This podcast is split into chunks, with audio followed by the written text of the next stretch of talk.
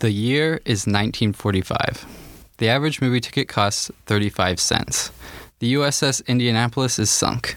U S Navy Flight nineteen disappears over the Bermuda Triangle. Ho Chi Minh declares the independence of Vietnam from France, and the Second World War ends.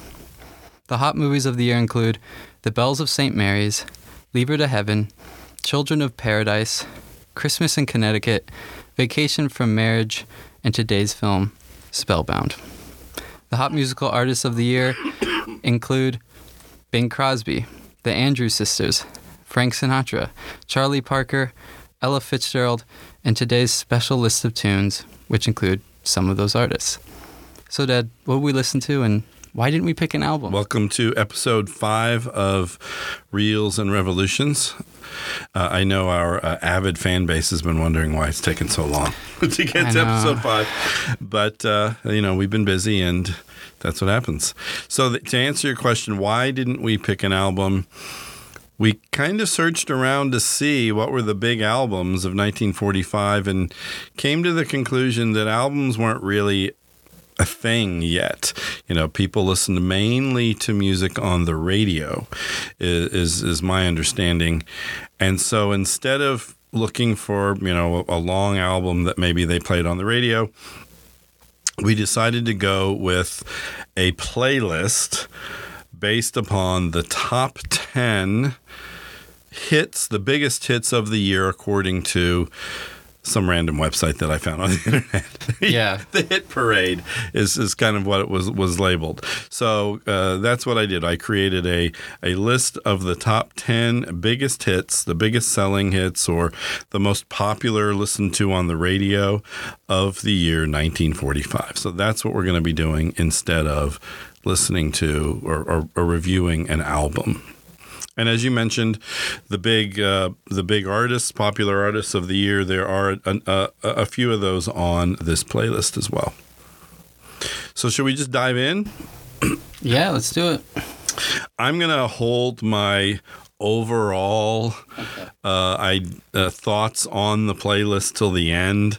Uh, so I, I think we'll just go through each song. So the first song on the list was a song called Sentimental Journey, sung by Doris Day. Yeah.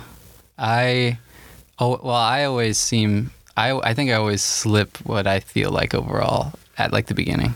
But um, I think you, I don't, know if I've heard this one. I think I think I have. It's pretty famous, I think. Yeah, it's a pretty famous song. Uh, I don't know. It's not one that we played a lot around the house or anything, but I th- it's something I think that does pop up, particularly maybe in period piece movies of the forties. Uh, and Doris Day was a huge, huge star. A lot of people maybe know Doris Day more as an actress. Yeah. Um, you know, she she did a lot of kind of rom-coms with Rock Hudson. They did these kind of pillow talk movies. And I think she was in a Hitchcock film, actually. Uh, so most people maybe maybe know her more as, a, as an actress, but she started at, out as a vocalist for... in the big bands. And for me, I thought this was a pretty good start to the list. It does have that classic big band sound, that really full horn section. She does have very nice, kind of clear, smooth vocals. I mean, there's nothing rough about her the way she sings at all. It's very, very clear, kind of s- smooth sound. And it, it immediately made me think of that World War Two period of music. Yeah, it's definitely of the time. And a lot of these songs, I think, are... sound very much like when it's when it came out. Like it, it sounds like the forties. Yeah. And it's definitely sentimental sounding. Right. Yeah. Musically and lyrically. Gonna take a sentimental journey. Gonna set my heart at ease. Gonna make a sentimental journey to renew old memories. Yeah, and I don't know who wrote the song. I mean, I, I didn't look. I didn't look up who wrote these songs, who produced them, anything at all. It was literally just the name of the song and the artist is all I looked up. Uh, but it does have that very forties sound. This is, I'm guessing, a time in history where kind of everyone listened to the same music. You know, there yeah. wasn't teenage music. There wasn't adult music. Everyone just turned on the radio, and this is what they listened to. I don't have a whole lot to say about it, yeah. and that's going to be something that is a is a bit of a theme through this playlist, is that I don't have a lot to say because, in general, all of these songs were fine. Yeah, well, yeah, we'll. I guess we're. All, we're as starting I said, to get into the overall. We're already talking the yeah. overall, but it's a lot of them sound similar yeah. because it's that same sound, and it's a good sound. Uh, but it's, I mean, they're old. It sounds old, yeah. and they are old. Um, I mean, they all kind of remind me of old movies that were ma- made in during World War Two yeah. in the forties, or movies that are set. In, in the, the forties, where they use these types of songs as the soundtrack for good reason. Uh, you know, it's got this kind of overall nostalgic sound quality because I guess that's how we think of this music, as mu- music of the past, of nostalgia, of the greatest generation, to use a yeah. tired phrase. Yeah, and I think it seems like there's a decent amount of crossover between singers and actors. Obviously, you already said Doris Day is an, an actress and a singer. Bing Crosby. Bing Crosby was, it was an. I'm pretty sure I saw somewhere that he, like for this year he was like the most paid actor this year. Yeah, well, the big movie Bells of Saint Mary's, I think, yeah. is a huge hit that Bing Crosby was in. Um, And another thing that I, I, I saw when I was re- kind of investigating the music and what was popular at the time was the same thing. Bob Hope was a huge star on the radio. He w- he did musical movies with Bing Crosby, did a whole series of them, uh, you know, and he, he went and did performances for the, the troops in Europe uh, and in Asia. So there is definitely this kind of idea of they're all...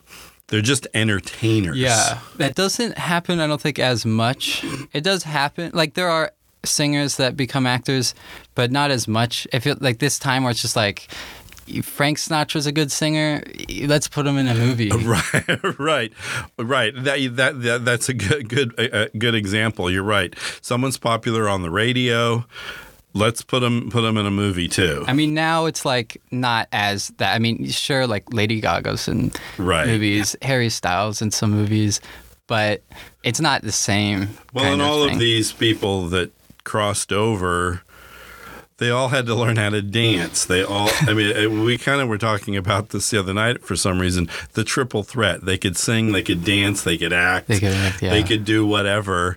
Um, they had to be these all-around performers, and I, and I think a lot of these singers too did start out as kind of just the singer for the band. Uh, and, and we'll get into that with some of these other songs on the list where it's the band leader's name. Yeah.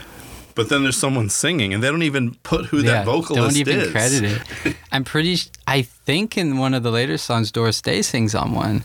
Oh, it's possible. And she's not credited as singing on it, but she sings on it. But I guess we'll get to it. The only other thing that I wrote that I thought was interesting of this song was that I guess it's part of the big band thing. Where it's like almost half the song is just the intro. Yeah, she doesn't even start singing until right halfway through or something. Yeah, a number of them are like that, where you you get this minute, minute and a half musical thing, and some of them I thought, oh, this is going to be an instrumental, and then a vocalist comes yeah. in for the last half of the song, uh, and they do all. A lot of them have a similar horn sound with some strings and the the backing vocals. And, and I've got a couple notes when we get into some of the later songs about the backing vocals. But I mean, this song is fine. Uh, I I could I would there's really nothing negative to say about it. Uh, is it something that I would like? Oh, let's put on "Sentimental Journey" by Doris Day. Nah, mm. probably not. It's cool. For, I get, yeah, it's cool again for a period piece. Yeah, it's cool for a period piece, but I'm not gonna sit down and listen. Right. Um, and even in the times when I, there are times when I kind of get in the mood for like, for playing big band music. Yeah. This isn't one that I would particularly put on a big band playlist. It's fine. And it's it kicked fun. off the list fine, but it, you know, does it really stand out to me? No. Uh, song number two is a song called Rum and Coca-Cola uh, by the Andrews Sisters, uh, who you listed as, again, one of the big popular artists of the of the year. Uh, and I do really like the Andrews Sisters' vocal sound. Again, it, it evokes yeah. that kind of nostalgia, but I don't really like this song. It's... Yeah, their style, it's it's it's completely different than than the other than Doris Day, but it's also it's still so forties sounding. Are they wait? Are these the people that did uh, Kama Kama Kimaka? Yes, and then they do. I think famously they do Boogie Woogie Bugle Boy. They they sing a lot with Bing Crosby. Yeah, they have that that. It, I, that three-part harmony sound that really is just, oh, that's the sound of female vocal groups of the forties. The problem with this is the stereotypical accent. Yeah, that's using what I... the using the pidgin English grammar, Ew. white people trying to sound like they're from wherever, the yeah. island somewhere. Um, again, typically I like the sound of the Andrews Sisters. Yeah, but this is not a very good example of it, I didn't think. Uh, the music was fine. I put a note that I did like some of the horn playing and the, the horn sound and the instrumental, but I, the song itself just didn't really do. It's it's just it's just silly. It's just kind of silly. And I think in Kamakulikimaka is the same thing, where they're just it's just kind of silly. Like yeah, like as you said, like I wrote, like how they pronounce they say Coca-Cola. yeah. And they say Yankee Dola. Yeah. It's like Down Trinidad, they make you feel so very glad. Calypso sing and make up rhyme, guarantee you one real good fine time drinking rum and Coca-Cola. Yeah, I mean, they're trying to do an accent. At least with the, the Hawaiian Christmas song, I don't think they're trying to sound Hawaiian. I don't, I mean, in, in something else where I was like, these also, they like to sing about, like, quote-unquote exotic locations. Yeah. Like, this is supposed to be Trinidad. Oh, is that uh, where it's supposed to be? They say it at the beginning, okay, that's did, Trinidad, and then... I just see, I can't, like, I guess Hawaii is kind of exotic, but yeah. then there are other, like, I've just heard other songs. I'm just like, they like to sing about, like, places. So, like, oh, this place is so exotic. They do things so weird here. And I guess, and there's a little bit of that island instrumentation in there, a slightly yeah. island rhythm. They have maracas. Uh, but it's, again, it's just kind of pure stereotype. I, I, again, if, if if I was to go through the Andrews Sisters playlist, I wouldn't put this one on there. There's so many better uh, songs that they either sing on or sing back up on. But obviously, this this this theme was hugely popular, uh, and obviously, Coca-Cola didn't mind them using them. Using, not yet. Not yet. They weren't in the suing mood yet. Yeah, I mean, yeah, I guess Coca-Cola is another thing. Or it's such an old school.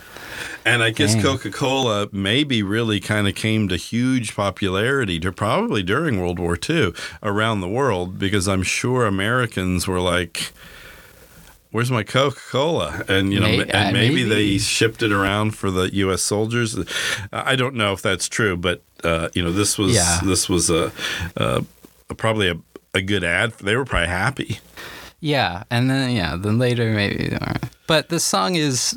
It's I just like it's kind of silly. It's not my favorite. It has some charm to it. Yeah. But it it's just I mean, cuz again, to kind of go back to what Kamili Kamaka I never know how to say that. Kamakalikimaka. I don't know yeah. how to say.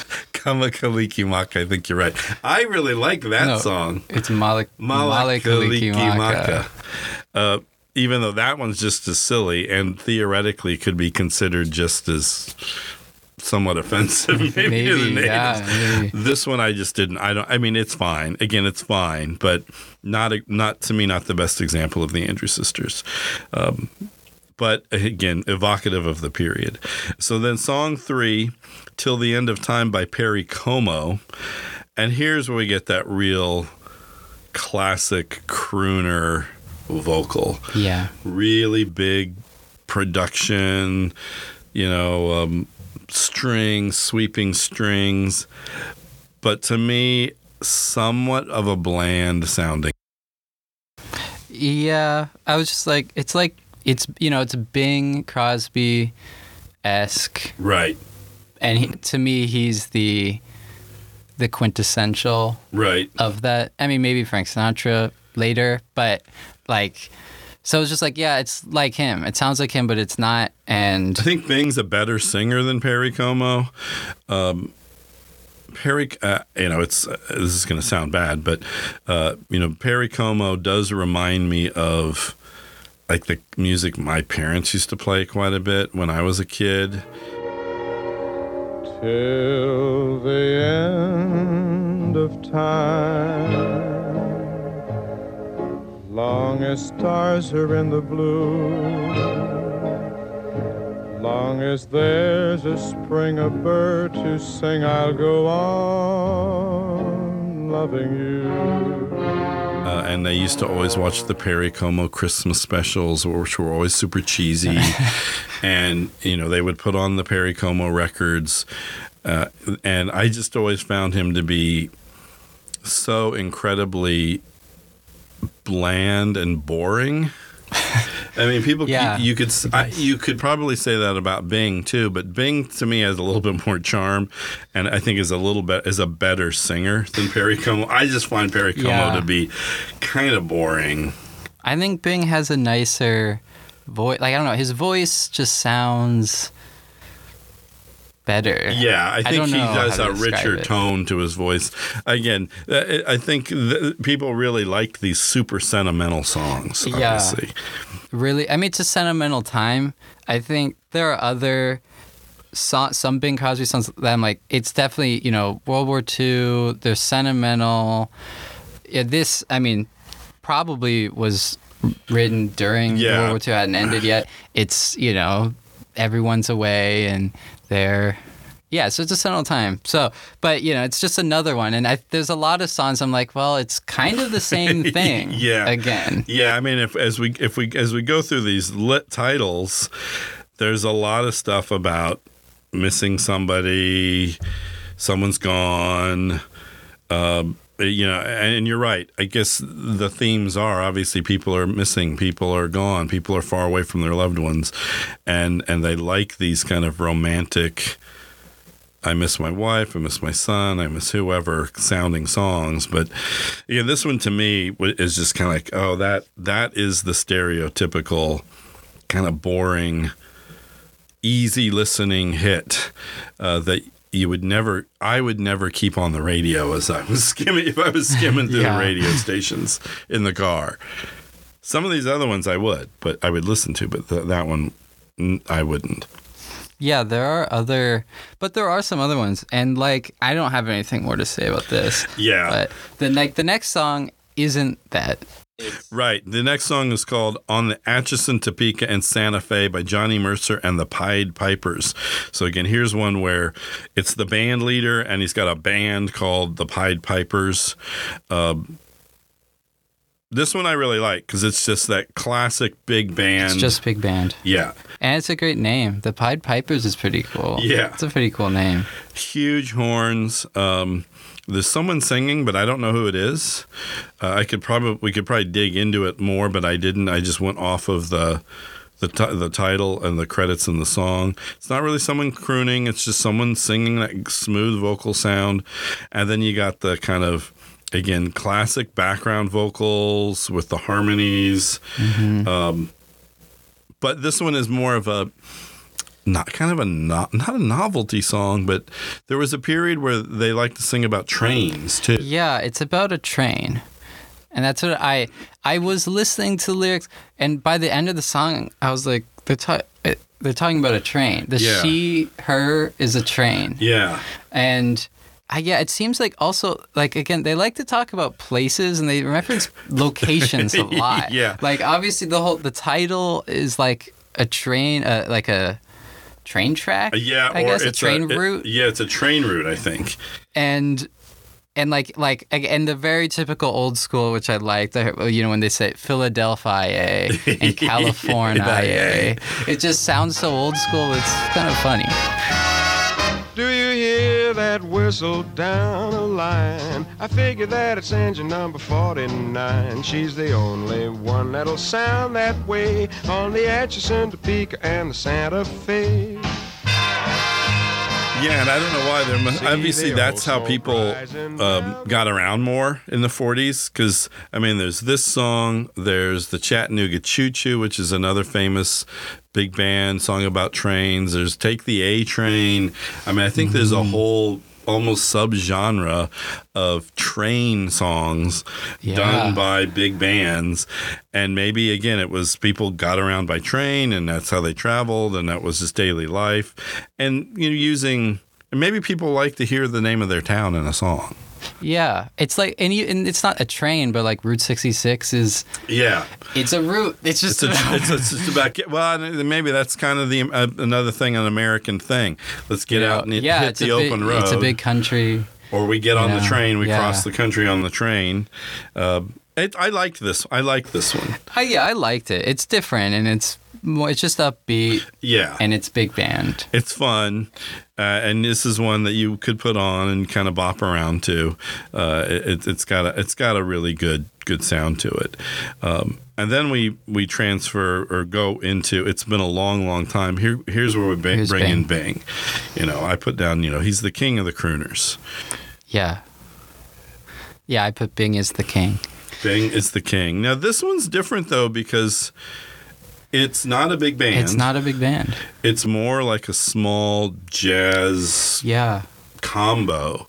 It's got really nice good jazz guitar.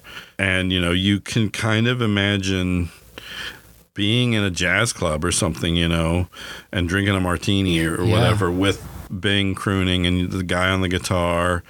Uh, it's... The instrumentation is really good, uh, and, and obviously, you know, this is the the Bing Crosby sound quality with his voice.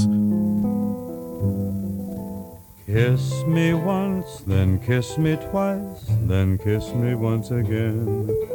It's been a long, long time.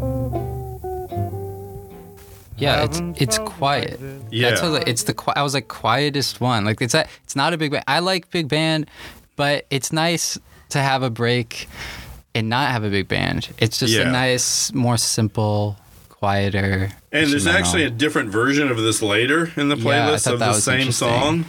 Uh, so obviously, this is, was a really popular song of the year. Um, I like Bing's version best. We'll get into the, the yeah, other version we'll later.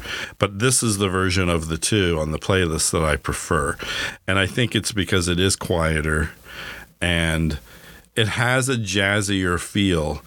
Uh, you know, there's elements of jazz in all of these songs that we're listening to. But this is the one that comes across to me as the most quote-unquote authentic jazz sound to it. Um, if this is this is probably my favorite song on the list. I think the other Bing song is also similar, where it's not a big band, and because there's another Bing song. Oh, you're right. On this at the at the end, and yes, I think it's also similar. It's not a big band. Yeah, you're right. But uh, we'll get to that eventually. So, do you have anything else to say about this one? No, other than I, other than this is. This, to me, was the most World War two-y because it's been a long, long time since I've seen you, so whatever. So I was like, okay, yeah, it's World War two. But that's it, yeah. So then the next one is My Dreams Are Getting Better All the Time by Les Brown. Again, another band leader. Here's This is where I put, I'm not sure who the singer is. Yeah, I, I, I think it's Doris Day because I think I, I looked it up. Or I, I don't. I looked up the song and it Doris Day came up as like someone who sung it, so I was like, oh, ma- so it could ma- be. Maybe it's her. Well, what do you know? He smiled at me in my dreams last night. My dreams are getting better all the time. And what do you know? He smiled at me in a different light. My dreams are getting better all the time. I mean, for all of these, I just went on to Apple Music, put in, you know, the the song and the name that was listed next to it in the internet search, which was Les Brown, and it pulled up, and I, it doesn't list the singer, but you probably you could be right. It's probably right. It is probably is Doris Day, um, but again, a good, an example of where the band leader's kind of the star. Kind of similar to the Sentimental Journey. I put this one's okay. It's there's nothing really special about it. It's just I, yeah. You know, I, I put this one. I put was I said it was my favorite big ba- big band sound so far. Uh, I just I, I guess I liked the big band for this one. I guess I like Les Brown. I think he's a he's, band yeah. leader. And it, but other than that, I mean, it's a very simple song lyrically. It's just yeah. kind of the same thing. Which a lot of these are pretty simple lyrically, right? And they kind of just repeat, and then right. it's over. You got kind of this typical verse chorus. It's the it's, it's the, lyric, the the themes are pretty straightforward. You're in love. You miss yeah. somebody. Someone's far away. Yeah, and for a lot of these, if, it felt. Like it's like the big band is like better than the singing. It's yeah. like I just like that's the best part is just when the band's playing. And that was something that I put too, is that for a lot of these it would be fine to have no vocals. Yeah. You, you know, if you just want to listen to the band and hear the various band soloists and, you know, kind of the virtuosity of the band, the the singers are there. They're fine, but I don't think they really add that much generally to the songs, um, other than, you know, having some vocals. Um, so we move from Les Brown to There I've Said It Again by Vaughn Monroe. Yeah, this one, I was like, the quality of the recording is not as good on this one. Oh, uh, you know, compared I, to the other I, I ones. I didn't notice that. It was just like a li- it just sounded a little more muffled, just didn't sound as good, but it was, I mean, it's old and they yeah. have old recordings, so I mean, it's fine. And I was like, yeah, it's in the same area as Bing, yeah. as Perry. right. Um, I... And yeah, this is when it started to get a bit old to me. I was like, okay, they're good and they're definitely of the time, but they're getting a bit old. I love you, there's nothing to hide, it's better than burning inside. I yeah, I put that there was really nothing special about this one. I didn't think the voice was anything outstanding. The melody I didn't find all that great. You had the real typical... oohs and ah background vocals, oohs and ah background vocals um, that a lot of the songs use. But for this one, it seemed to stand out more to me, and, and it, it didn't really do much for me at all, this particular one. Yeah, no. no, I think I think we just skip over, just quickly move, move on. on. Okay, next song, uh, It's Been a Long, Long Time by Harry James and his orchestra. So this is the second version the second now version. of the earlier one where Bing Crosby sang. But so this one is, you know, a full orchestra, a full big band. Uh, obviously, we already mentioned that, you know, this must must have been a, a pretty popular song in nineteen forty-five. But this is a totally different take. Yeah, very different. And it's... I, it is interest. I thought it was very interesting that they have that there is two of the same song. Uh, I don't know who's singing it. It's a yeah, woman. It doesn't list now, it again. But I don't know who it is.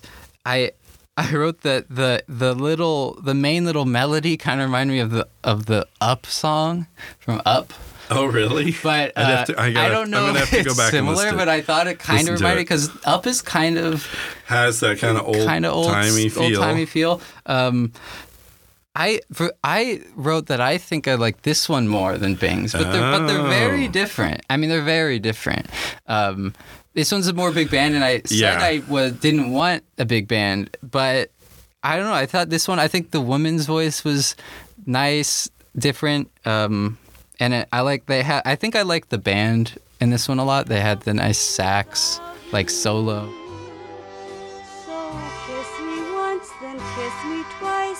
Kiss me once again. It's been a long, long time.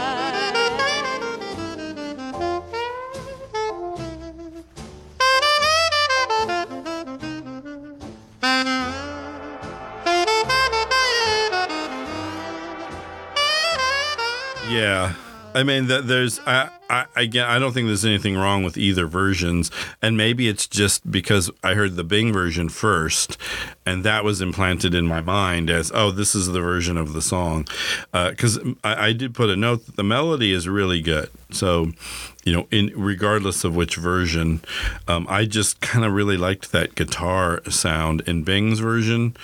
Uh, but I could see, yeah. It's just a good song. Yeah, it's a good song. I felt like I could, for this one, I, I felt like the melody was more, like I heard, I, I don't know, it's like it more probably, emphasized yeah. to me than in the Bing one. You're probably and so, right. And when I heard this one, I was like, oh yeah, the mel- this melody's really good. I don't even remember that in the Bing one. I, I guess you're, I mean, I put a note about the melody in this, for this song, not Bing's version. And it's probably because Bing is singing it really...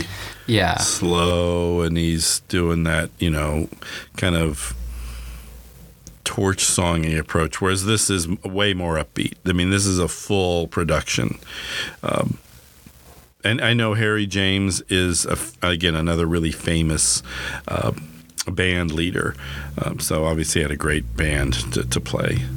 Both good good versions. You preferred this one. I preferred Bing's.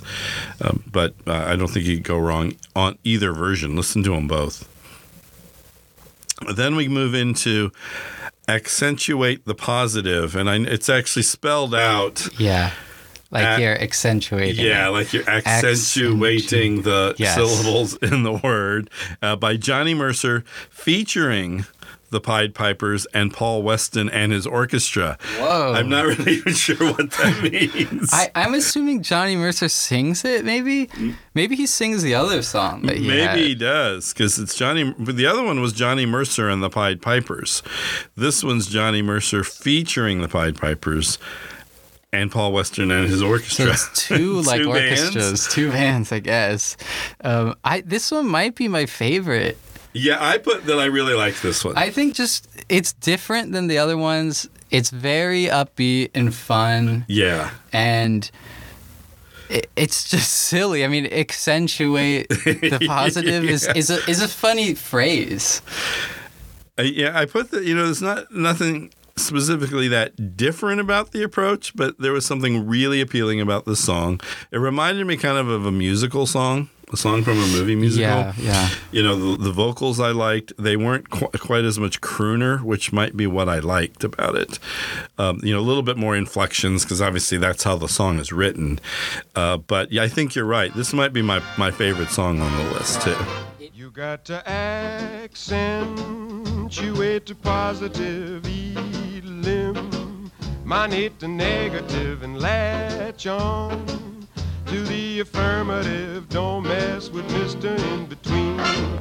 You got to spread joy up to the maximum, bring gloom down. Yeah, it is definitely musical. I didn't think musical, but it is. Like, it's definitely old musical, and it yeah. has, I think what's so charming, it has that old school optimism. They're like, yeah. of like, just accentuate the positives, eliminate the negatives. Yeah. You know, don't, I like the, any, they kept, they said, don't mess with Mister In-Between. Yes, I remember I that. Like, don't mess with Mister In-Between. So it kind of, it, it could be from a musical, or I could see this being in like uh, one of those uh, kind of Rudolph claymation types, yeah. type of shows. It's just like, you just, you know, it's definitely a musical song. Like yeah. somebody needs to cheer up the yeah. lead. It's like, you got to accentuate yeah. the positives.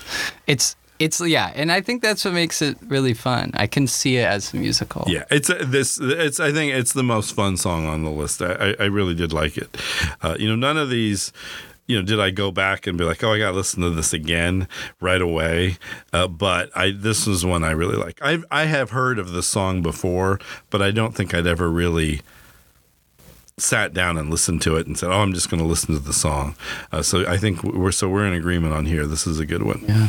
And then final song on the list, Bing comes back. It's a song called I Can't I Can't Begin to Tell You by Bing Crosby featuring Carmen Cavallaro, uh, who I'm assuming that's who plays the piano, maybe? Yeah, there was a very notable piano in this one. Because there obviously is no other singer, and they have featuring, so Yeah, it, the piano is, is all over the place. The piano was great. I, I like the piano. And because we hadn't heard a piano. I make such pretty speeches whenever we're apart.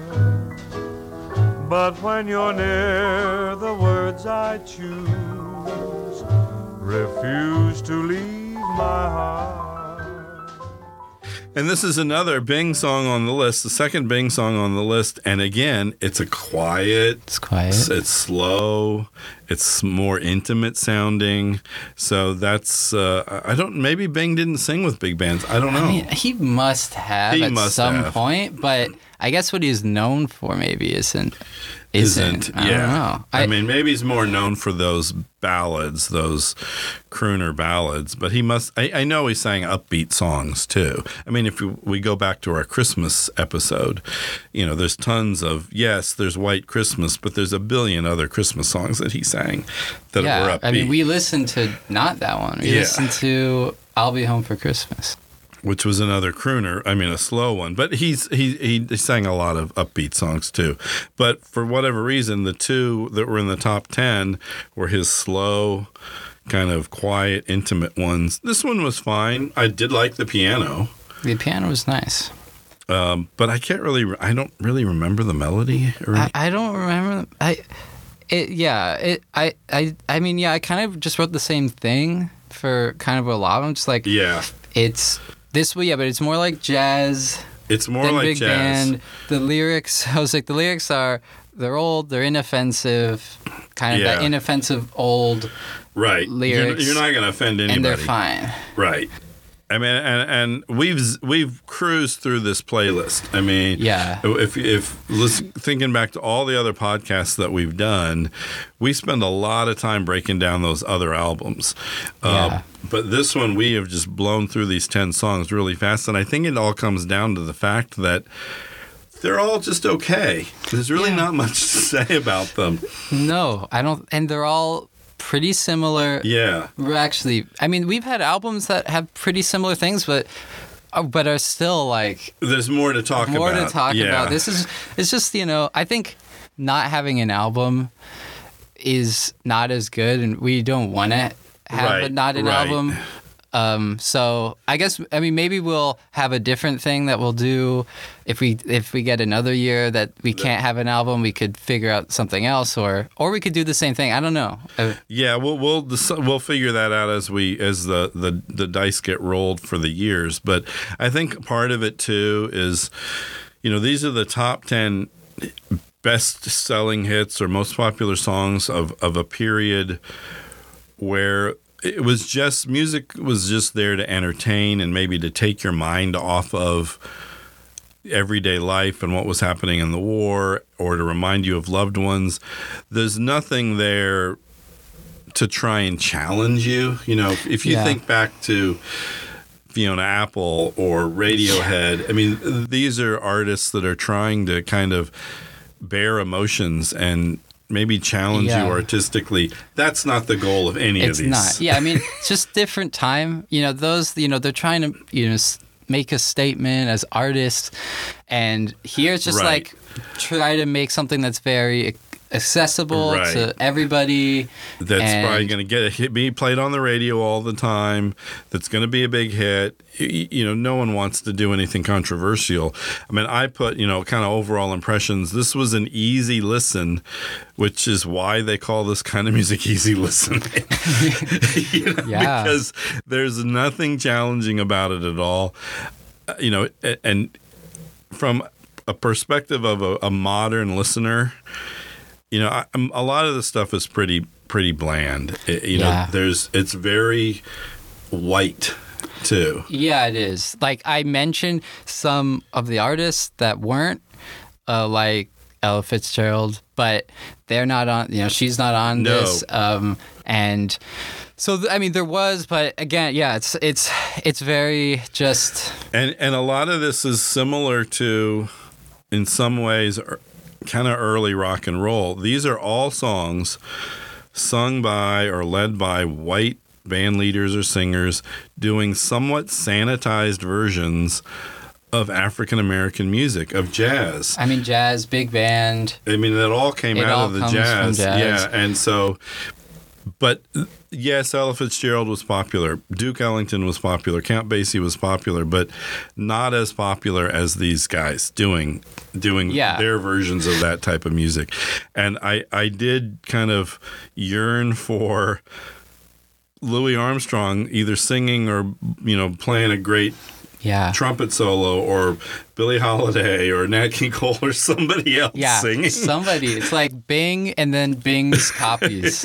yeah, are like most of the songs, and that Bing is good, but yeah, it's it's true. I think I I I I'm sure at some point we'll do a jazz yeah. album, um, but uh, and I'd like to do that. But yeah, it's just you know. But I do really like.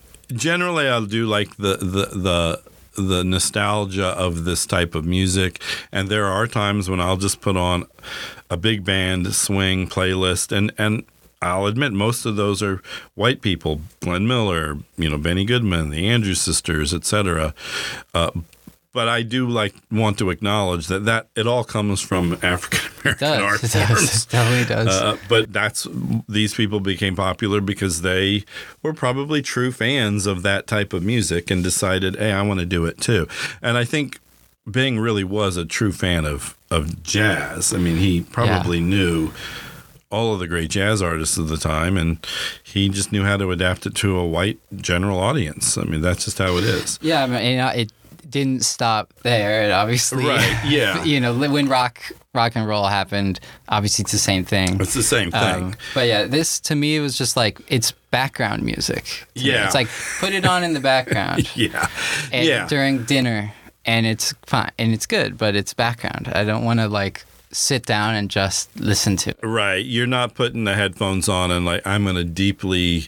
You know, think deep about this ballad. No, you're not. You're right. Yeah. It's it's dinner music or cooking music or whatever type of music. Uh, it's enjoyable, uh, but it is a, a it's an easy listen. It's a, it doesn't really need deep introspection. Wow. So that was a pretty uh, pretty quick run through of the top ten uh most popular hits on the, the you know the the um, Hit Parade from nineteen forty-five, and we'll take a short break. Yeah, and we'll be back to go through the movie from nineteen forty-five.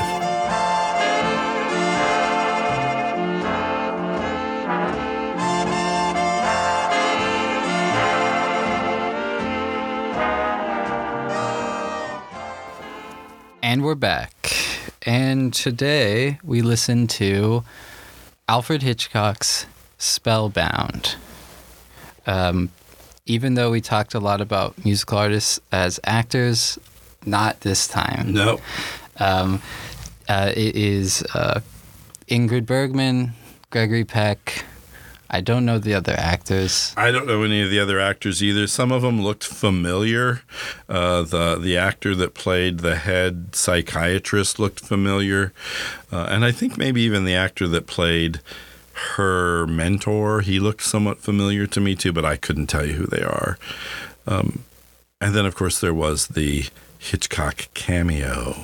I didn't I didn't see it. Oh, you didn't see it? I didn't it. see it. I don't... I, I did I, I kind of forgot that there even was one until pretty far in the movie. I was like, oh yeah, there is one. I, I maybe I'll look, but I, I didn't. Yeah, I didn't yeah. See. I'll I'll I'll point out. Yeah, you'll find at, it at out. one point when, when it came up. Uh, so I don't know. What were your general thoughts on this? Um, it's I I thought it was good. I enjoyed it. It's it's Hitchcockian, but it's not that Hitchcockian. It's it's like I, I wanted it to be more Hitch, Hitchcocky. Yeah, and I, I don't know where this is in his career, but it seemed like he still hadn't maybe quite found his his yeah. vision yet. It might, I don't know, maybe it might have been like a studio thing. I don't know. There, there, I know, you know, when he was doing stuff, there was things with like studios, and he wasn't able to make the movies the way he really wanted to. Uh, but I don't know. But yeah, it's. It's pretty good though. I still like. I still liked it. And I there, still are, there are there are there are parts of it that I really liked. There are parts of it that to me just seemed very unsubtle, you know, very, very obvious. And and again, that's where I was thinking, well, maybe he just hadn't quite gotten to his heights yet. And I don't know, I didn't notice if he had writ- if he wrote this or not. I don't know. I don't know how much he wrote um, his movies.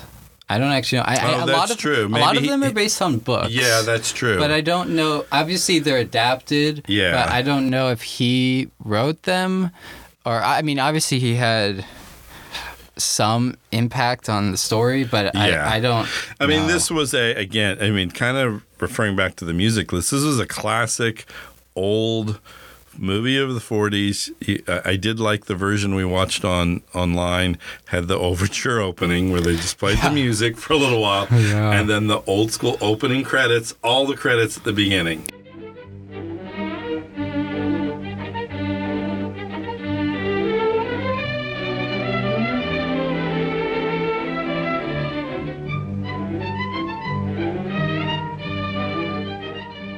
Yeah, all the credits. About I don't. I was gonna say I don't know if we've had an opening credits. Bef- I mean, like that. I don't know if we've had a full opening credits at the beginning yet. I mean, all of them were. I don't think they even had credits at the end. It was just yeah, the end. It was just the end. and like, so, yeah. I mean that. I mean, this is a movie. That's exactly how all a lot of movies, uh, you know, began in the in the past, and you know, back in the forties and stuff. And I did like the fact that they called out in the credits at the beginning that the dream sequences were designed by Salvador Dali. Oh, I didn't I didn't see that. I didn't see that. And I, yeah, it makes it's, sense. It's obvious when it you when, when you think of the what the dream sequences looked like, and we can talk about that a, a little bit more later. The other thing I noted was the at the beginning, the Shakespeare quote. Yeah, I wrote that too. The fault is not in our stars, but in ourselves. Yeah. Which that must be where that that the, must be but, where the fault in our, our stars, stars comes from. from I didn't I, know. Me neither. I didn't know. I didn't know that's where John Green must have been referencing that. He must have. Maybe been, they reference it in the book. Too. That's I don't know. True. But but uh, yeah, I, I was I'm the fault is not in ourselves in ourselves. That's kind of a weird opening quote.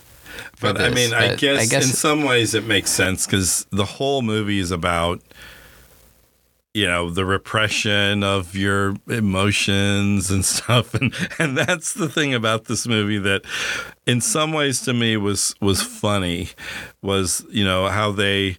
The other thing at the beginning, they have to define what psychoanalysis is yeah. in script. And it says the final line of that is the devils of unreason are driven from the human soul yeah. uh, through psychoanalysis. So obviously people didn't really know what psychoanalysis yeah, was. was it, yeah, I thought that was interesting. Like way to start with like reading. You're like, okay, they're like kind of explaining what's happening kind of or like setting it up. And you know, they mentioned like Freud and stuff in the movie. Movie. Yeah. And like, I guess, I mean, it's old. So, like, psychoanalysis wasn't, I, I wasn't well sure known. How big of a thing it was at the time. Obviously, they had a whole, like, institution and doctors and professors that did that. But I. Yeah, I don't know. I, I don't know. I'm guessing, you know. Go, being in therapy was not a common thing. And the way they present it as.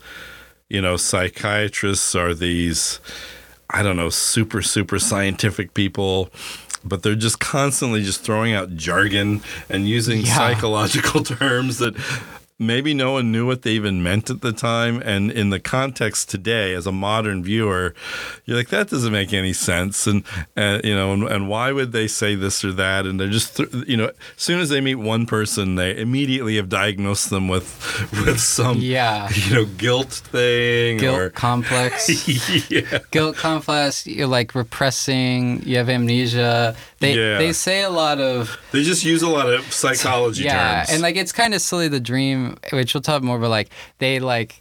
everything in the dream, they can analyze a dream to like perfectly understand. They have a specific defined meaning. Yeah. yeah, dreams aren't just random. yeah. They actually tell that, you. That's the part of the movie that occasionally pulled me out of it was, okay, who, this writer didn't really know anything about psycho psychoanalysis, yeah. and they were just using it as a plot point to move things ahead, to to kind of keep the mystery going. Uh, but you're right, I I still found it enjoyable. And you can't help but like watching Ingrid Bergman, too.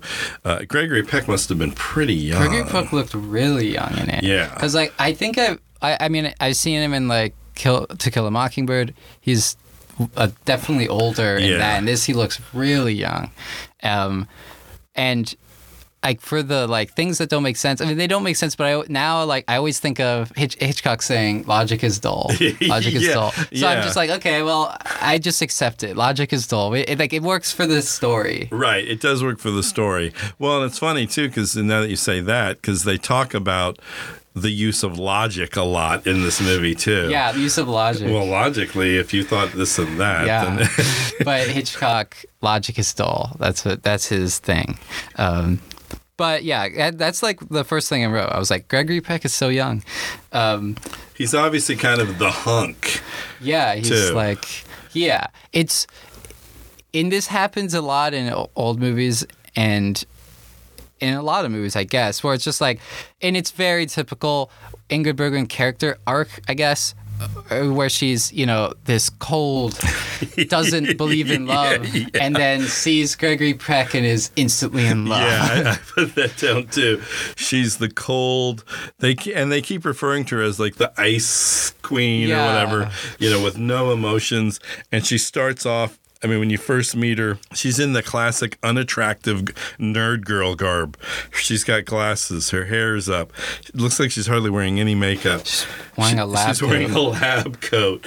Uh, you know, people, the, the one psychiatrist says she's got no insight because she's so clinical and cold, because she has no emotions. You can't treat a love veteran like Carmichael without some inside information. I have done a great deal of research on emotional problems and love difficulties. Research by eye. I've watched your work for six months. It's brilliant but lifeless. There's no intuition in it. You approach all your problems with an ice pack on your head. And, and then the second Gregory Peck walks in, just literally, he doesn't oh. say anything. Yeah, she's like, what? There's the soft focus, the music swells, instantly in love. Familiar with his work? Mm-hmm. Yes, I've read all his books. A very keen, unorthodox mind. Well, it would be dreadful if Doctor Murchison's successor was unworthy of him. He's joining us.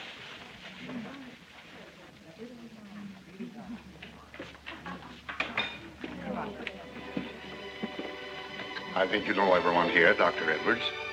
No, not yet. Oh, it's Doctor Peterson. How do you do? Doctor Edwards. Yeah, and so, yeah, it... And that's, like, it's kind of an arc. It's kind of interesting because, like, she kind of has an arc. I mean, it's an arc. It's not really an arc. It's kind of like a, it's just a one eighty, I guess. Like, it's it's just like she doesn't believe in love. Now she believes no, she in does. love. And then it doesn't really come back. It's not like she uses her, I guess she kind of uses her newfound love, too. She uses her newfound love. Because she says there's no way she could fall in love with a yeah. bad person. Yeah, she she like uses it to basically be, she believes that he's to good. justify why she's trying to prove that he's not a murderer. Um, and then I, I also put, uh, you know, you immediately the second you see Gregory Peck, you know that there's something he's unstable. There's something unstable about him. And that's where I know. Is there a trope that all psychiatrists have to be a little crazy? I don't. Maybe, like in like I in, in real life. I in. I mean, you could maybe say in real life, but in movies, uh, I don't know. I don't know if I it's true know. or not. I mean, I know I've always kind of jokingly said all psychologists are a little bit weird, um, but. Uh, You know, because all of them in the movie have some kind of strange thing, and they, they just kind of assume it's normal for him to to have like a breakdown at dinner the first time they meet him.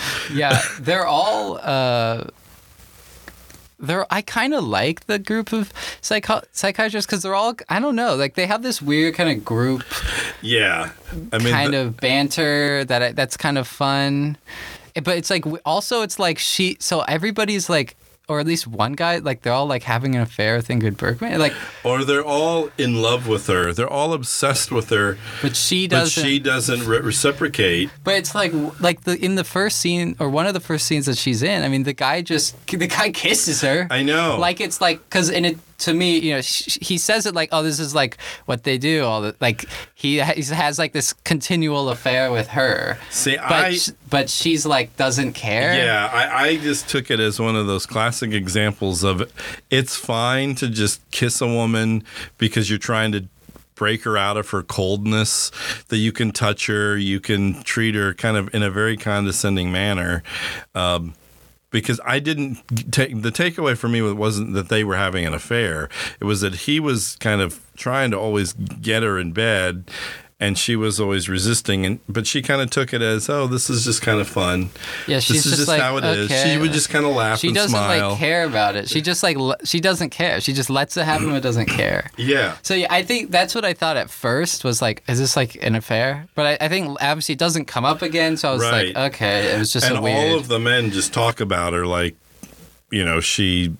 She's just a brain, but they're kind of wanting her to break out of that and become, you yeah, know, they, a they woman, do because, become a true woman. Yeah, that's what they say. They're like, "You're a great doctor. You're a terrible woman." Yeah, and they're also condescend condescending towards her.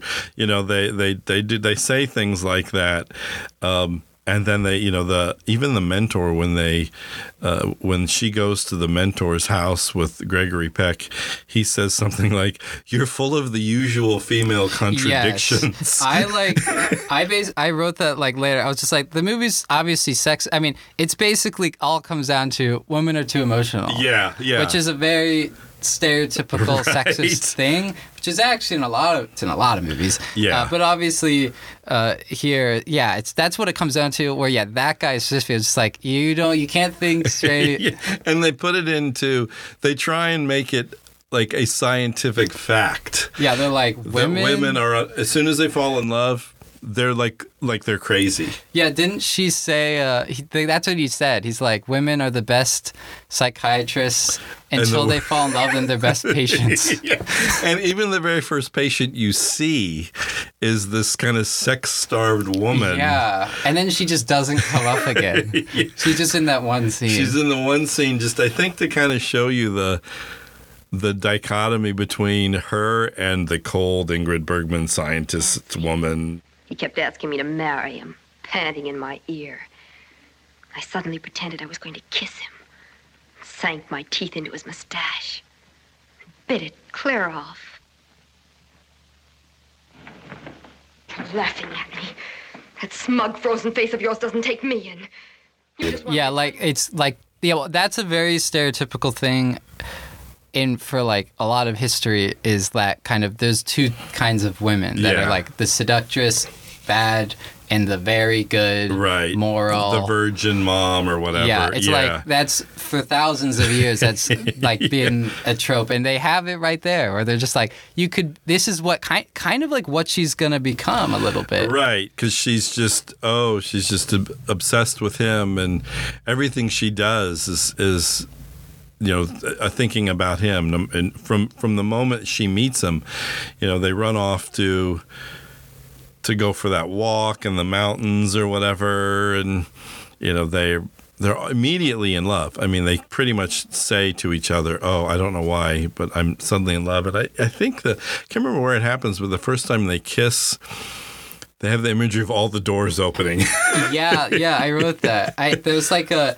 It's interesting where they have these like really close-up shots of their eyes. Yeah. And then and then they have these shots of the this kind of line, like a door opens and there's another door and it opens and there's another door and it opens. It's it's I'm guessing that it's supposed to represent that now she's opened up to her yeah. full womanhood or something. Yeah, I think they even or say all her emotions yeah, or what. I, I think they even say a line at some point about opening oh, do doors they? Like after, but I I can't remember. But they definitely say that where it's like yeah, like the, she like yeah, she opens her doors to I don't know. Uh But the, there are like Hitchcockian things too that are very good that I like. I, again, you know, Hitchcock, he's the master of suspense, and he does it really well. Yeah. In the, like he there's so, he does, it's a really what he does really well is these really little things, but there's there's so much tension in these little things. Yeah, I mean, and obviously it starts pretty early when when she does the pattern with the fork on the and on you know, the, the on, music on and, the what is it on the tablecloth, and that's his first breakdown, and then he sees the lines on something else, and yeah. every single time, you know, you, you do get this this sense of what's he gonna do? What's he gonna do?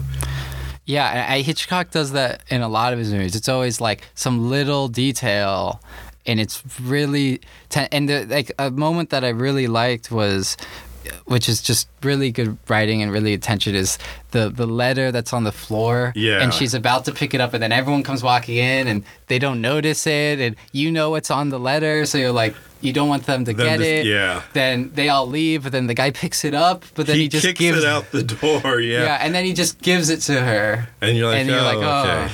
But it's just like such a smart. Well, it just adds a normal scene that yeah. has so much tension. Well, that and the the scene where they, they you know they've run off together. They're pretending like they're newlyweds at his her mentor's house, and yeah. he's shaving. He's got the razor.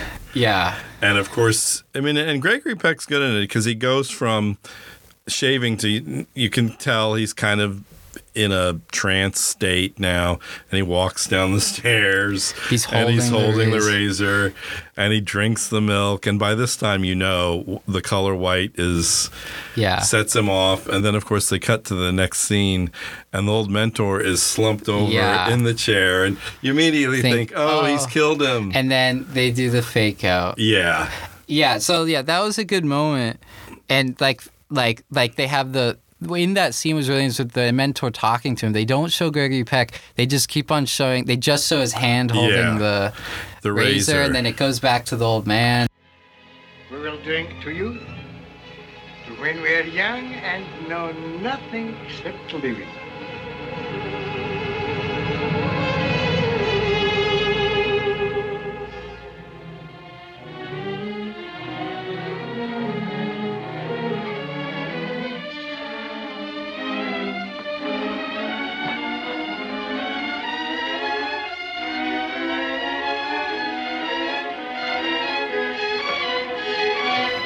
Like they have some really weird kind of P O V shots that are yeah, that are they cool. Do. That are cool. I think they're cool. Like it was definitely visually when interesting. When he's drinking the milk, he's drinking the milk. That's a P O V, and you I, see the old man through the glass. Yeah, through the glass, and like the white fills up the frame. Yeah. It's pretty. It's a cool shot. Uh, it, I don't know. It's just like interesting shots. Like you can see the. You can see Hitchcock. Maybe playing around with, okay, let's try something really different here. Um, and the music is a, definitely a part of it. And I put a note, I couldn't tell if there was actually a theremin in the, in the music. Some of that. Oh, I don't know. You know, or, or whether that was just strings. But, you know, th- there's that real kind of tension music throughout, you know, of what's going to happen, what's going to happen kind of thing. Um, and there's a lot of those kind of close calls. Yeah, it's always that. It's always, you know, they get there and they just saw the their police guy's there. Yeah, and they don't recognize. They that, don't know. Who, you know, yeah. She's just like puts on her glasses, right. tries to like hide her face. Right. it, it's stuff like that. That's that's or good. Or when she's in the hotel and you know the the house detective detective comes over. That's another scene that's like. Um, Ingrid Bergman is just constantly being uh, harassed by men. I've been watching you for some time, and I figured something like this might happen. You see, the chief duty of a house detective is to spot trouble in advance. You're not registered here, are you? No. Oh, well, I didn't think so, the way you were wandering around. Looking for somebody, huh? Oh, now, don't be afraid of me. I, uh, I've got you spotted as a lady in trouble. And from out of town. Yeah, and in that situation, she uses it to her advantage. Right. Which I, which was good. I was like, oh, she's so smart. Like the weird Pittsburgh guy. I know. I'm from Pittsburgh. There's a town for you. Really can meet people in Pittsburgh. Friendly. Fellow could live and die in this town. He couldn't meet nobody. How about you and me having a nice little drink together now that we're acquainted?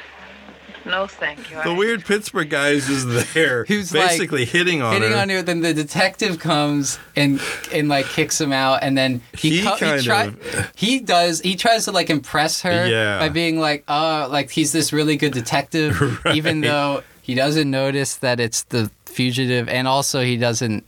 And obviously she knows. And she plays into it and gets the information from him. Yeah. Yeah. It's, uh, but the, so there's a combination of people, men are always just basically harassing her. And then, but she, but then there's all these little close calls, you know, there's that. And then when, when they're leaving the hotel, they happen to leave j- just in the perfect timing where the, the detective doesn't see them.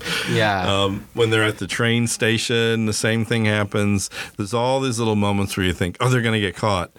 And then just in the nick of time, they either figure it out or they go off or the people don't notice them. Yeah, because they, like, it's someone was like, why would she order a newspaper to her room yeah. when she's trying to hide? And her picture's on the front page. Yeah. Well, obviously, she didn't know her picture. Picture was on the front page, uh, but that's another thing with the kind of these old movies, how they get give you information too.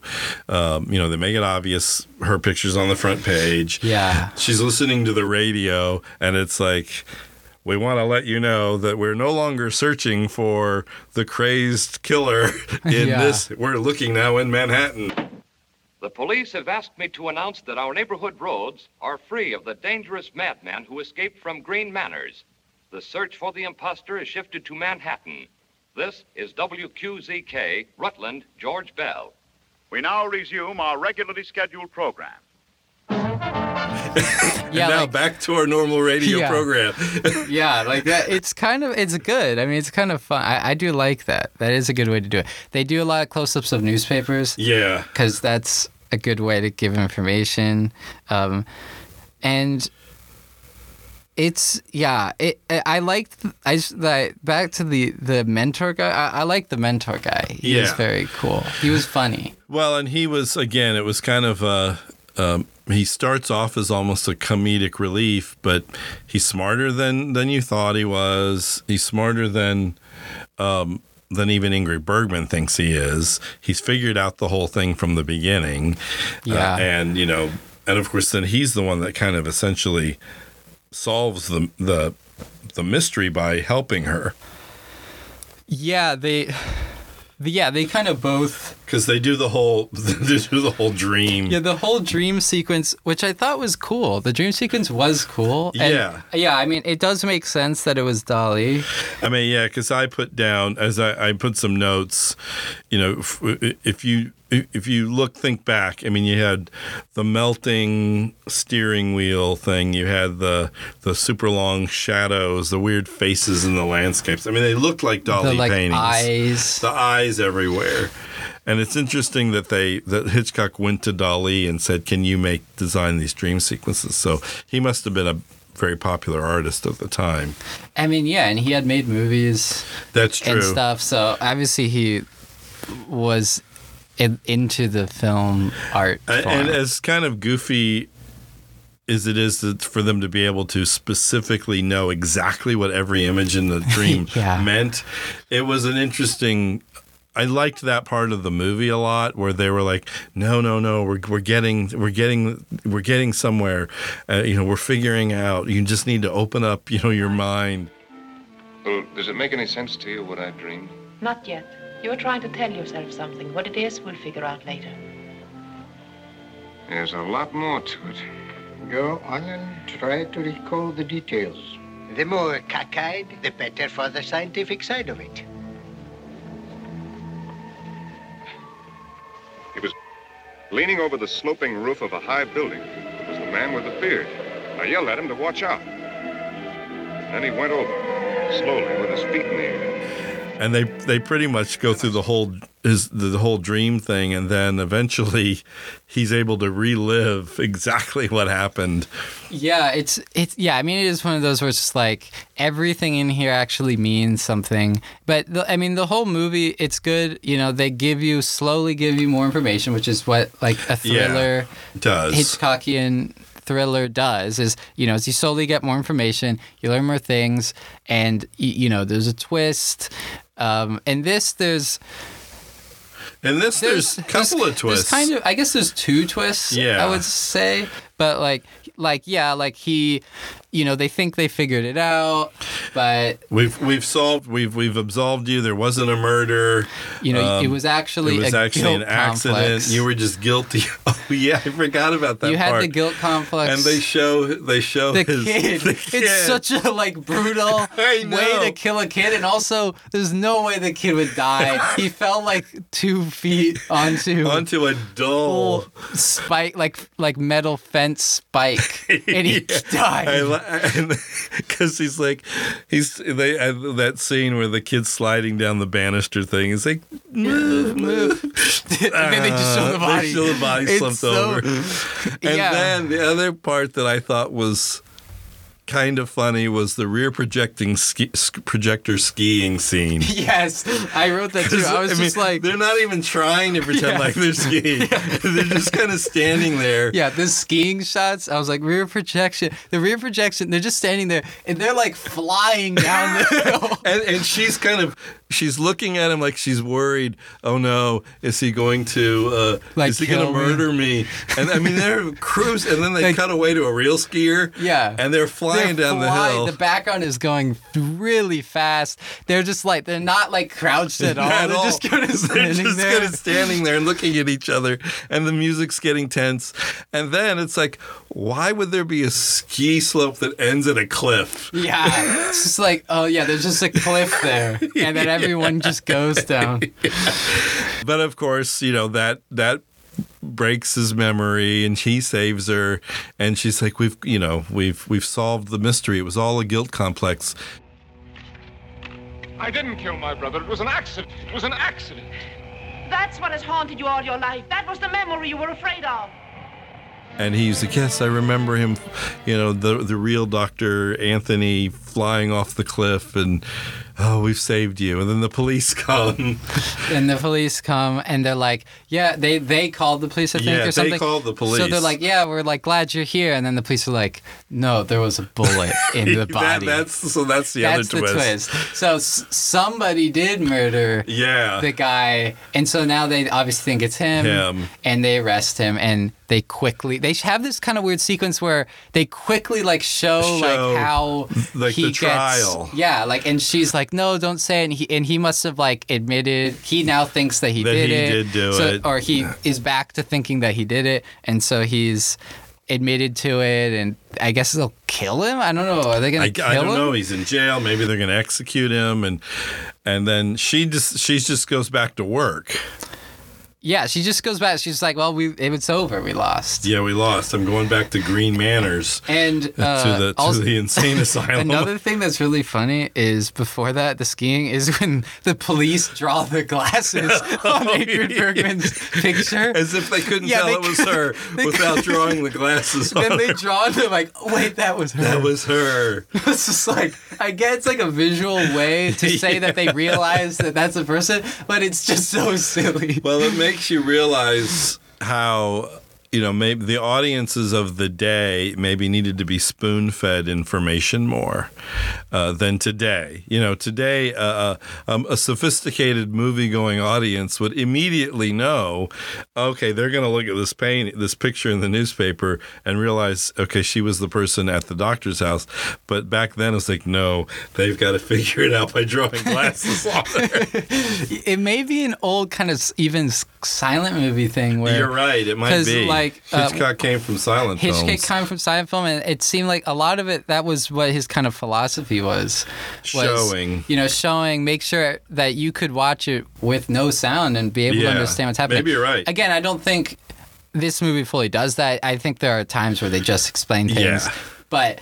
But in that maybe, I mean, it is it does work in that you understand what this, what, yeah. what, oh, they realized that that person was a thing. But it's just silly because they draw the glasses. It's not like the glasses she was wearing. It's just like him with a like pen, yeah. just like drawing circles around the eye. It's just, it's just very funny. But, and then, of course, you know, the, it wraps up pretty quickly. Once, once he gets arrested, he's arrested. They, like you said, they do the trial in a montage of like two minutes.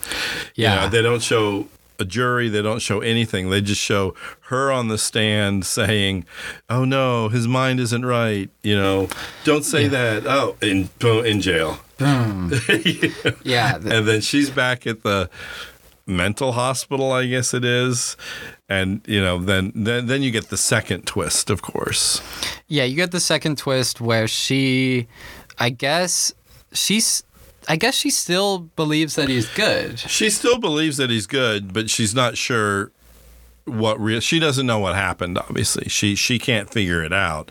She still believes in him. She she's trying to figure out a way, or she I think in her mind is, I'm going to still prove he's innocent, but I don't know how. Until, of course, the head doctor, you know, has yeah. the slip in, in, in what he says. It's just, yeah, where he slips and he says that he knew him, even though before he said he didn't. Yeah. And I kind of thought he was bad, even kind of from the beginning. I was like, there's something about him something that's not quite right about this guy. That's not good.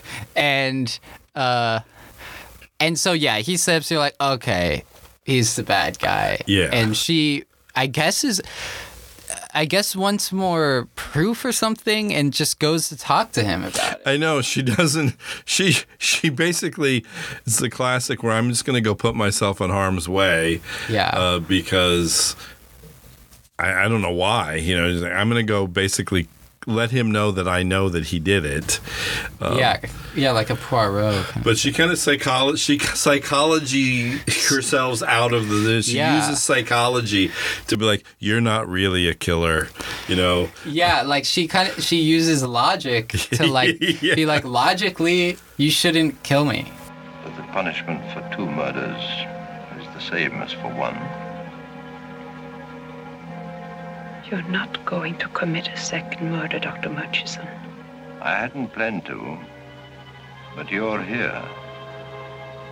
You're not leaving. A man with your intelligence does not commit a stupid murder. You're thinking you are not mentally responsible for that other crime in the snow. They'll find extenuating circumstances in the state of your health. They'll not execute you for the death of Doctor Edwards. You can still live, read, write, research. And right. It's like a... Also, you know, she does it. He, there's a kind of a funny line where he's, she's like, you know, they'll find the gun, they'll find the weapon in the snow, and, and he will be whatever with the fingerprints. And he's like, no, they won't, because I have it right I here. I have the gun. Points at her. And he points her. it at her. And but she doesn't get flustered, and then, like I said, uses psycho- psychology to say, well, you know, that you only killed him because of a some kind of complex, you know, some psychological reason, and you know that was really not you, and you know if you. If you were to kill me, that would be cold-blooded murder, and you're not a cold-blooded murderer, so I'm just going to walk out of here. You know, and this is where you get the P O V. Yeah, the P O V. Yeah, where he because because he says like, you know, the, the the punishment for two murders is the same as one, which it's yeah. not. But also he. But then she's like, well, the first murder was you could get away and right. maybe not. You know, you wouldn't die, you, you wouldn't get executed, but if you killed me, it's then you would. Cold-blooded murder. And uh, but yeah, then they have the P O V shot with he's holding the gun, and never seen a P O V suicide. No, it's because it's, it's like a first-person shooter view yeah. of his hand with the gun following her as she walks slowly towards the door, and then she leaves, and then you the see gun it the turns gun around. slowly turn around and point at the camera and shoots, and it goes to black. Yeah, it's like, it's kind of it's like a it like I I I, I, ex, I kind of expected it to turn around. Yeah, me too. But it, it like still was kind of surprising. Yeah, it was, and I was surprising. Like, oh no, like I got shot too. And I almost I was looking at it. I was like, is that a real hand? It had to have been a real hand. It must be a real hand. It just looked weird. Just the, maybe it was just it's the because, angle of it. It's because like it it yeah. looks weird to like turn point it like your that. wrist all yeah. the way back at, straight straight at back you. at you. Uh, so that's kind of weird, but it, yeah, it, it it's kind of, a, it was pretty good, and then it kind of just, and then it's it's just it ends. I it's mean, like it's, an epilogue. They're, just... they're, he's out of jail. They're going off on their real honeymoon because they they ref, they they reference back to the statement that they were on their you know that they were on their honeymoon when they first met the old doctor, and they have the classic kind of comic end of, of an old movie where they're at the same train station, the yes. same ticket guy's taking the tickets. And they do the they same They do thing. the kiss, and he does kind of a double-take goofy look at the camera like, what? Haven't what? I seen this before? It's, uh, and yeah, that's then the said. end. Yeah, but. fade the end. It's kind of, yeah. It, it, yeah. It is a weird, it's kind of a weird ending, but it's pretty good. It, it, I liked the movie, though. I, I liked the movie, too. It was longer than I thought it would be. For a movie from nineteen forty-five, it was almost two hours long. Um, yeah. And now that included the the overture at the beginning and the full credits at the beginning. I mean, is it one of Hitchcock's best? No. No. But it's an entertaining film. You get to see Ingrid Bergman. She's great in pretty much everything, even though this is probably doesn't challenge her as much as some of the yeah. other roles she's I mean, done. Gregory Peck is good too. Gregory Peck is really good in it. He's young, and he he gets to flip flop back and forth between yeah. the suave kind of charming guy and I'm suddenly I'm crazy in a yeah. trance. Yeah, he does that a lot. He faints a he lot. He faints a lot. Uh, But it's pretty good, and the mys- I mean, the mystery is pretty good. I mean, yeah. you're like, oh, like it, it. I think a good, probably, I, I probably the best moment was when at the beginning when she, when you know she sees that the signature isn't the same. Yeah, I think that's probably. Oh, that's true. I was like, oh, it's like, she, and it's like she sees the signature and it's you like, know, oh, he's, this he's, isn't the person. Yeah, you know, he's a, an imposter. I mean, so there is enough, you know, suspense of, okay, did he murder someone? Did he not? I mean, you kind of know that he's probably didn't. Yeah. Just because back then they wouldn't have the lead character be a murderer. Uh, but, you you know, you maybe... I was kind of wondering, well, was it some kind of accident? Was it a justifiable thing? Yeah. Um, you know, because I've actually seen this movie a long time ago, but I didn't remember anything except the fact that there were these Dali things in it. That was the only part that I remembered. Um So I didn't remember the end, the twists or anything. Uh, but uh, it is a fun Hitchcock, again, kind of a perfect example of the movies of the time, but probably better than a lot of the movies that came out of the Yeah, I don't know. I, I think the I one thing I was, I was like about the the title, Spellbound. And I think it's a fine title. It, I don't think it it's... It doesn't really evoke what happens in the movie, Yeah, though. I mean, I guess she's supposed to be spellbound, right? By him, By him. I guess but so. But it's just... To me, that's...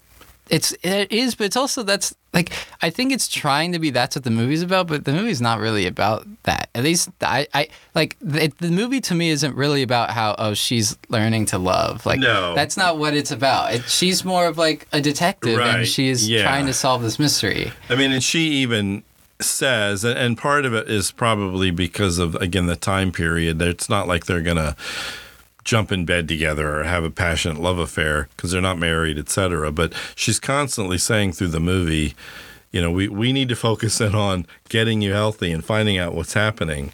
You know, she's she doesn't succumb to her emotions throughout the movie. Yeah. Yes, she kisses him and she looks at him lovelorn. Well, like, the I, I think the point is they're like, you know, he's he's he did it and you're a fool in love for believing that yeah. he didn't. Right. And that's supposed to be how I guess she's you're right. too emotional. She's under a spell, his spell. But, but but obviously she's not wrong. She is right about it, and she solves it still. But yeah, it is more of a of a mystery movie than a, oh, you know, you're a crazy in love woman kind of thing. I mean, that's what all the psychiatrists are saying.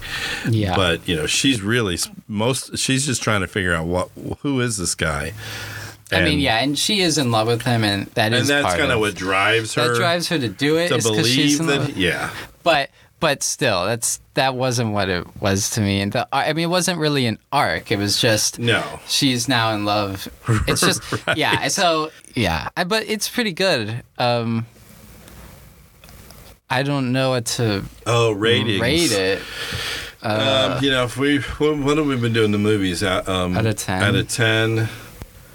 I, I mean, it's it's an it's an enjoyable movie. It does definitely has flaws. The flaws are of, of its time, though.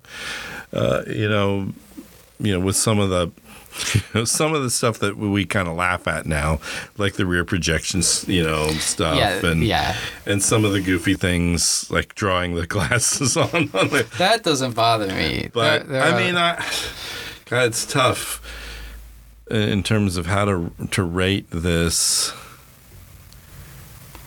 Yeah, I mean, I don't want to rate it too high, but I also don't want to be too harsh on it. It's real. It, it's difficult. I, I I would probably give it like mm, I would probably give it like a seven or an eight. Like it's one of seven or eight. Um, it's better than an average movie, which would be a five. Uh, you know, I would probably give it a seven. Yeah, probably. Like it's it's like you know I, I gave The Mummy a seven, and and The Mummy is. Is is is no better a film? It's I the the Mummy is I mean they're completely different. yeah. But uh, yeah, I think I mean The Mummy is more one where it's like oh, I put it on and watch it. Yeah, because it's just an action and it's kind of goofy. But, but I mean this one's good this too. One I mean it have, has you have to pay more attention. You to have this movie. to you have to respect the some of the filmmaking, right? And, and the acting, and you have and, and you have to accept. What the age in which it was made, so you, you you can't just be like, oh, it's horrible because the rear projection skiing is so bad. Well, the rear projection is bad, but that's not what I think is bad. No, like, so, like I don't, I don't. That doesn't bother me. No, like, but I could see but, where yeah. some people would be like, how can you watch this? You know, it's totally unrealistic. Um, but you, so you have to, you've got to suspend your disbelief on some of the things and just go with it from a from a, the story and the acting. The film, some of the filmmaking is really good. Uh, so yeah, I, I, I'm going to give it a seven. Okay, sevens, I guess. So sevens for Spellbound. You know, we, we can't really rank the or rate the playlist. You know, it yeah. is what it is. Uh, for any listeners out there, if you know. If you're interested, you know, you can, we've got the list of all the songs. You can just take a listen. Um, if you like big band stuff, if you like Bing, you'll probably enjoy the playlist too. Um, all right. So that uh, wraps up this. So should we? We need to pick the next. Yeah. Let's, let me pull uh, up. Year. Or, yeah. The random, the, ra- the random can, generator. Uh, yeah. Let's go ahead and pick it. Yeah, let's do it. All right. So from the uh, random number generator, our next year is nineteen seventy-eight. And for the album, we have decided on Parallel Lines by Blondie. And for the movie, we are going to be watching Drunken Master. Jackie Chan. Jackie Chan. All right. Well, Simon, thanks for episode five. It was enjoyable. And uh, we'll see you back here on the podcast next time. Reels yeah. and Revolutions. Bye. Bye. I couldn't feel this way toward a man who was bad, who had committed murder. I couldn't feel this pain for someone who was evil. You are twenty times crazier than him. She couldn't love him if he was no good. This is baby talk, nothing else.